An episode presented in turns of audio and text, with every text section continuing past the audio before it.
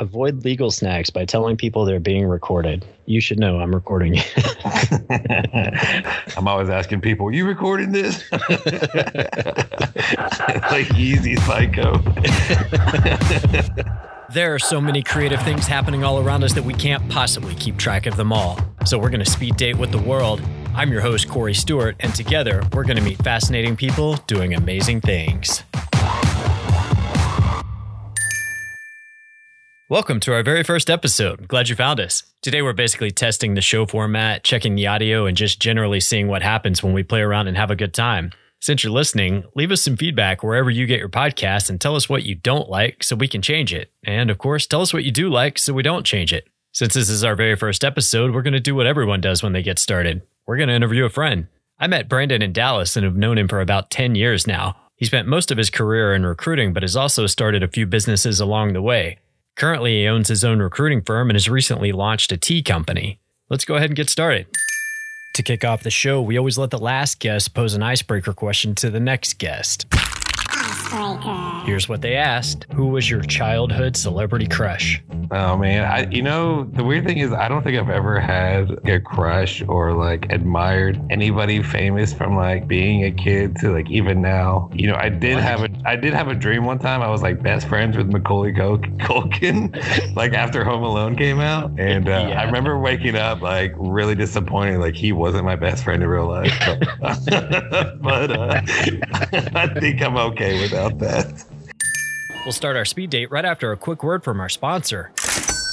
Now, I don't know if you've ever tried intermittent fasting, but the hunger pangs are by far the worst part. It can be difficult for some people to skip that first meal, but I don't care who you are. By the time that second and third meal come around, it's both a physical and a mental game to keep from inhaling a box of chocolate chip cookies. And that's where If Tea comes in. If Tea has 13 different ingredients that naturally suppress your appetite. Ingredients like green tea, guarana seeds, and kola nut, just to name a few, all packed into a 7 gram bag of tea. That's about four times larger than most bags of tea. I put mine in an extra large travel mug, fill it with hot water, and steep the bag for several minutes. Then, after I finish drinking the tea, I repeat the process a few more times. Yeah, the bag's that big. You're going to reuse it several times. The founder originally designed this tea for intermittent fasting, so it has zero calories and zero grams of sugar. So, whether you need help through the hard times of intermittent fasting or just want a little help curbing your appetite between meals to avoid snacking, this tea is for you. Head over to ifteacompany.com. That's I F T E A company.com to place your order today. Use promo code SPEEDDATE30 for 30% off all of your orders. Okay, let's get back to Brandon. But before we do, I should let you know that Brandon actually owns the Tea company. We'll talk about that a little bit later. But right now, tell me, Brandon, did you move to Dallas straight from Oklahoma? Yes. Yeah, I came. I moved after I uh, I graduated from Oklahoma State and then moved to Dallas um, Actually, I don't even know where Oklahoma State University is.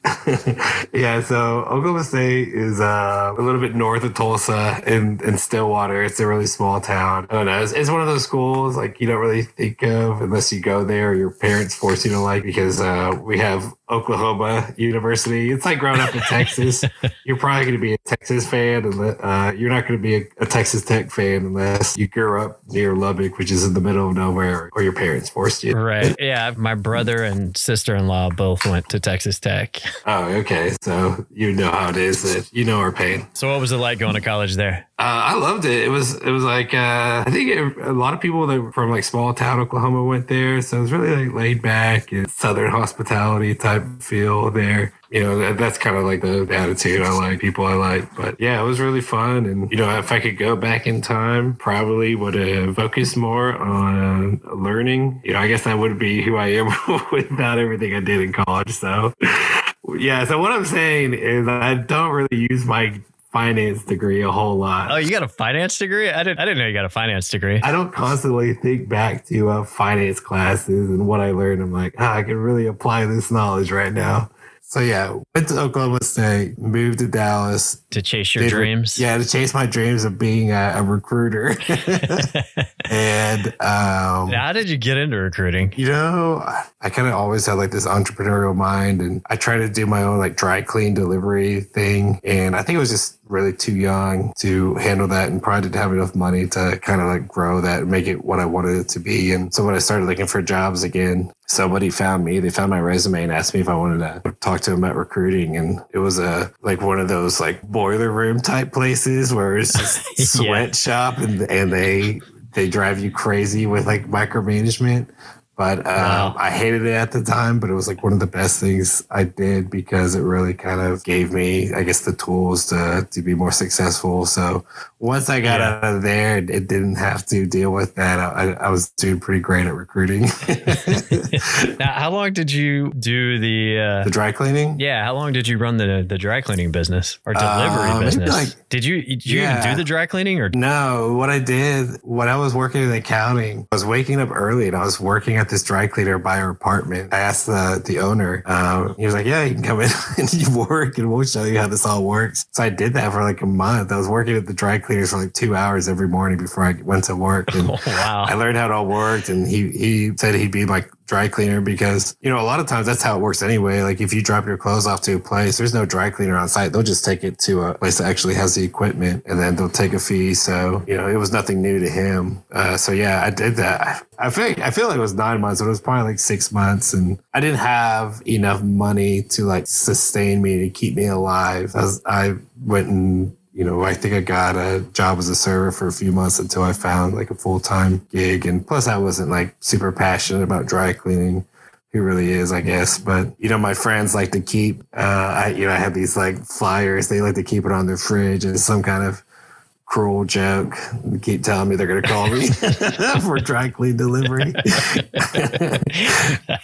so hey, you can't hit a home run unless you swing the bat. And how long have you been in recruiting now? probably thir- 12, 13 years, something like that. A little over a year ago, I got more into just doing independent recruiting on the side and was able to uh, find enough business to where I could do it full time. So I, I basically have my own practice now and got to a point where I have more freedom and time and um, I still enjoy it. But uh, with all the time, I was able to start IFT and um, I, I really, you know, like doing that because I'm really into intermittent fasting and it, has kind of changed my life in a way. I hate saying that because it sounds like over the top, but, but, you know, being a major binge eater and like a guy that just goes downward, uh, into a downward spiral when he eats, uh, I needed that. And, um, so having that time restricted diet of intermittent fasting has changed everything and, and the tea has helped. And, um, it's something like I, I feel really confident and like proud to, to like sell and have other people use. Now you you sort of went out and took the plunge um, to to leave your job and and start the entrepreneurial process of starting your own recruiting company. You got that idea when you went traveling around the world for a little while. I think that's really kind of where like it all started as far as me really looking for like more independence. So I really don't I, think Danielle, my wife, had uh she was really fed up with work and you know, you know, I did recruiting forever and I felt like that was something I could jump in and out of. And I think I really did read like the four hour work week with Tim Ferriss. One of the things he talks about is like what is the worst possible scenario or situation that could happen if if you did decide to like take a risk in something. And I was like, you know what how how bad would it be if, if we did quit our jobs and we decided to travel around, you know, we have the means to do it. And she was basically, if we can rent our house out long enough, um, I'll do it. It was a little tough because, like, who wants to rent out a house for like seven or eight months? so it was like a really random number. They, uh, this guy who played for the Seahawks was like just cut and he was coming into town. He needed like somewhere to stay for like eight months and he rented out the house. And, you know, I was like, hey, we're going to, I called Danielle. I was like, hey, we're, we got someone to rent the house. We can go to Europe. So it was it happened so fast. It was like next week she quit her job, and then like three weeks after that we are headed to New York, and then we are off to like all over Europe for you know six months or so, and Mexico and Central America, and I think even knocked out a few weddings before we came back. But you know, doing that or through that process, I was like, this is so great. I don't want to jump back into what we were doing before. Um, she did, but uh, I didn't. she didn't want to, but she doesn't have, you know, I think it takes a particular kind of mindset of like this risk taking mindset to really take a plunge and, and be willing to take, you know, the risk of get up your job and kind of pursue something that's not as safe. And she's not like that. She's very risk averse, but Um, so which is great. She, I was like, good. You you get the health insurance, and then I'll sort out the other stuff. Yeah. So, so yeah, you take care of me while I sort everything. All right. She's the hero in the relationship. Right. What was your favorite place that you went? I, like we've always loved Italy so much, um, just because it's like so ancient and pretty, and the food and everything is great. Uh, You know, between Florence and Rome, I, I think I just love all the art in Florence, but like there's just so much ancient history in Rome, and uh, it's really cool. So you're a dad now. Tell us about that. Uh, yeah, mate, that is fun. Uh, I hate to say it, but it's really not as hard as I thought it was going to be. really? right. I think people who might listen to this would um, hate me, but I think I've been pretty lucky with with our daughter Reagan. Um, besides having some sleep problems, as far as just not sleeping through the night for about a year. Uh, other than that, I really don't think it's too bad. But I think it, I think it helps a lot being working from home and having the flexibility because um, and being able to like afford daycare. Because honestly, I, I think it'd be really hard. I don't really don't know how some people would handle it if they both have full time jobs and they aren't flexible, and you could just um, bail out for a doctor's visit. You know, get a good daycare. Yeah. I could see it being a lot harder. So luckily, I guess I had the means to to make it easier on myself. So you said it was not as difficult as you thought it would be. Like, what are some of the things that you did not experience that you thought that you would? I have no idea what I was expecting. That's probably why it took me so long to have a kid. Maybe just in my mind. Maybe I just knew what a terrible kid I was growing up, and, and I was just assuming that was going to happen. Um, and it could still happen. She's, you know, she's still growing, and uh, she could turn into a, a complete, uh, you know, insane person, driving me crazy. Oh boy, oh boy, oh boy, it's game time. Right. So on a scale of one to ten, how do you how do you rate your tea trivia knowledge, or how do you rate your tea knowledge? Oh God, I'm gonna say like three, and that might be overselling it there, but we'll see. just Tell me, how many bags of tea does the Lipton Tea Company in Dubai produce per year? oh, I did not know it was in Dubai. It seems like uh, an expensive place to have your business, but uh, God, Lipton is humongous. I'm gonna say uh, two billion. Five billion. Five billion bags of tea. Yeah. Oh man, that is insane. All right. So, how many years does it take for a new tea plant to be ready for harvest? Oh, those tea plants, they can get pretty big. I'm gonna say two. Three. It takes three years. Even three, that's so long. I mean, just for, oh, I guess I'm curious how much tea you can get off one plant. Tea is made from the plant known as Camellia sinensis. I think that's how you pronounce it. How old is the oldest Camellia sinensis plant? Oh, I'll say that's like, so there's like a plant out there currently alive that's really old. Okay, this is cool.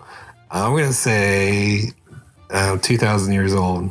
It is 3,200 years old. that's amazing. How much does a tea cost off of that plant? You don't think they're pulling uh, some luxury tea off of that? Where is Darjeeling tea grown? Um, Darjeeling tea is also known as the champagne of tea. Okay, for some reason, every time I think Darjeeling, I think maybe there's like a Wes Anderson movie. There's a Darjeeling Express or something. So I'm guessing I'm gonna guess India. Yeah, it's in India. It's- grown in at the base of the Himalayas. How many tea leaves does it take to make one pound of black tea? Man, I'm gonna say like probably two thousand tea leaves. 2,000. Hey, ding, ding, ding. You got it. Really? Damn. Yeah. All these questions are making me better. Which country consumes the most tea? I'm, I'm gonna have to go with China just because of all the people there. Yeah, yeah, China drinks the most. Now per capita, maybe like I think England could beat them, but I don't know. So per capita, I was actually surprised by this. Turkey. Oh, interesting. And then followed by Ireland and then the United Kingdom. I would not have guessed Ireland. Yeah, I wouldn't have guessed Ireland either. Figured they were too busy with whiskey and Guinness. But just boozy. yeah. yeah, but I don't remember seeing much tea when I was there. But yeah, I don't remember that's seeing cool. any Tito's unless it was in a hot toddy. Right. All right, let's see. I think I have one more question here. Um, what is the most common way to drink tea in Tibet? they don't do it out of a cup. I'm thinking Tibet. Yeah, okay. So, what is the most common way to prepare tea in Tibet? And by that, I mean, like, what are the ingredients that they put in and serve with their tea? Oh gosh, what do they have going on up in those Himalayan? Um, I have no idea. I'm very curious and interested now. Uh, it must be unique if it's you know, on your questionnaire. in Tibet, they're at a really high altitude. So apparently they prepare this because it helps keep them hydrated, but they put yak butter and salt in it. oh, so they invented like the original bulletproof tea. I oh, yeah. I didn't even think about that. At Speed Dating with the World, we have our favorite list of go to questions. Let's reach into our bag of tricks and give our date the third degree of fun. What is your biggest non work related accomplishment? definitely i think um it- i think it was accomplishment taking the risk and uh you know quitting our jobs and renting out the house and uh traveling for for eight months i feel like that was um not an easy thing to do I feel pretty happy about it. I feel like when I'm older, I'll look back and be pretty happy I did that. I don't think we'll be 80 and be like, oh man, I wish I would have just worked a little bit more in my 30s. it's like, All right, so tell me, what is your most off the wall, weird, or unusual habit? I'll try not to, to draw this out for too long, but uh, like Jonah Hill in Superbad, I've, I've probably been drawing wieners, uh, cartoony, not, you know, medical book looking ones since I was at least in high school, maybe middle school, but it's kind of become an art, if you will. It still hasn't stopped, man. I, I used to leave Danielle notes uh, when I left to work, but I've left before her back in the day. Just write something nice, and then I draw a little wiener at the bottom with some, uh, you know. sometimes I make them a theme. Like one would be like a dragon or whatever, or karate gi. Who knows? But uh, that I would say that's my weirdest hobby or habit, if you want to call that weird. You tried to make a career out of this at one point, right? Not a, I wouldn't say a career, maybe a side project of uh, Penis Pals. It was the name of the, I guess if you want to call it a company, it was basically greeting cards uh, with these hand drawn uh, wieners on them uh, for all themes, you know, Mother's Day or graduation, whatever you wanted it for. And um, you know, started a Kickstarter campaign and everything. But I, I gave that up pretty fast because I was realizing it was going to be really hard to advertise, and I didn't really want to try to figure out a way to to get it to go viral. And I don't know. I don't think my heart was in it. All right. Well, in the in the show notes, I'm going to um, link to your Kickstarter campaign, which is still up there. So if you're interested in seeing some amazing dick drawings, Right. If it gets enough support, check it out. If you like it, let me know. Maybe I'll bring it back. can they go to the uh, the If Tea Company website? Do you, is there there's got to be an email or a contact form or something on there? Info at ifteacompany.com. You can email me and just say, just put in the subject line penis pals and be like, this is not about the tea. I want the cards. Yeah, for my birthday uh, last year, Brandon uh, sent me a, a penis in front of a big birthday cake, and that's what's Yeah. currently on my refrigerator. Yeah. yeah, it was pretty great. You should post that in the show notes too. Yeah. Third question. All right.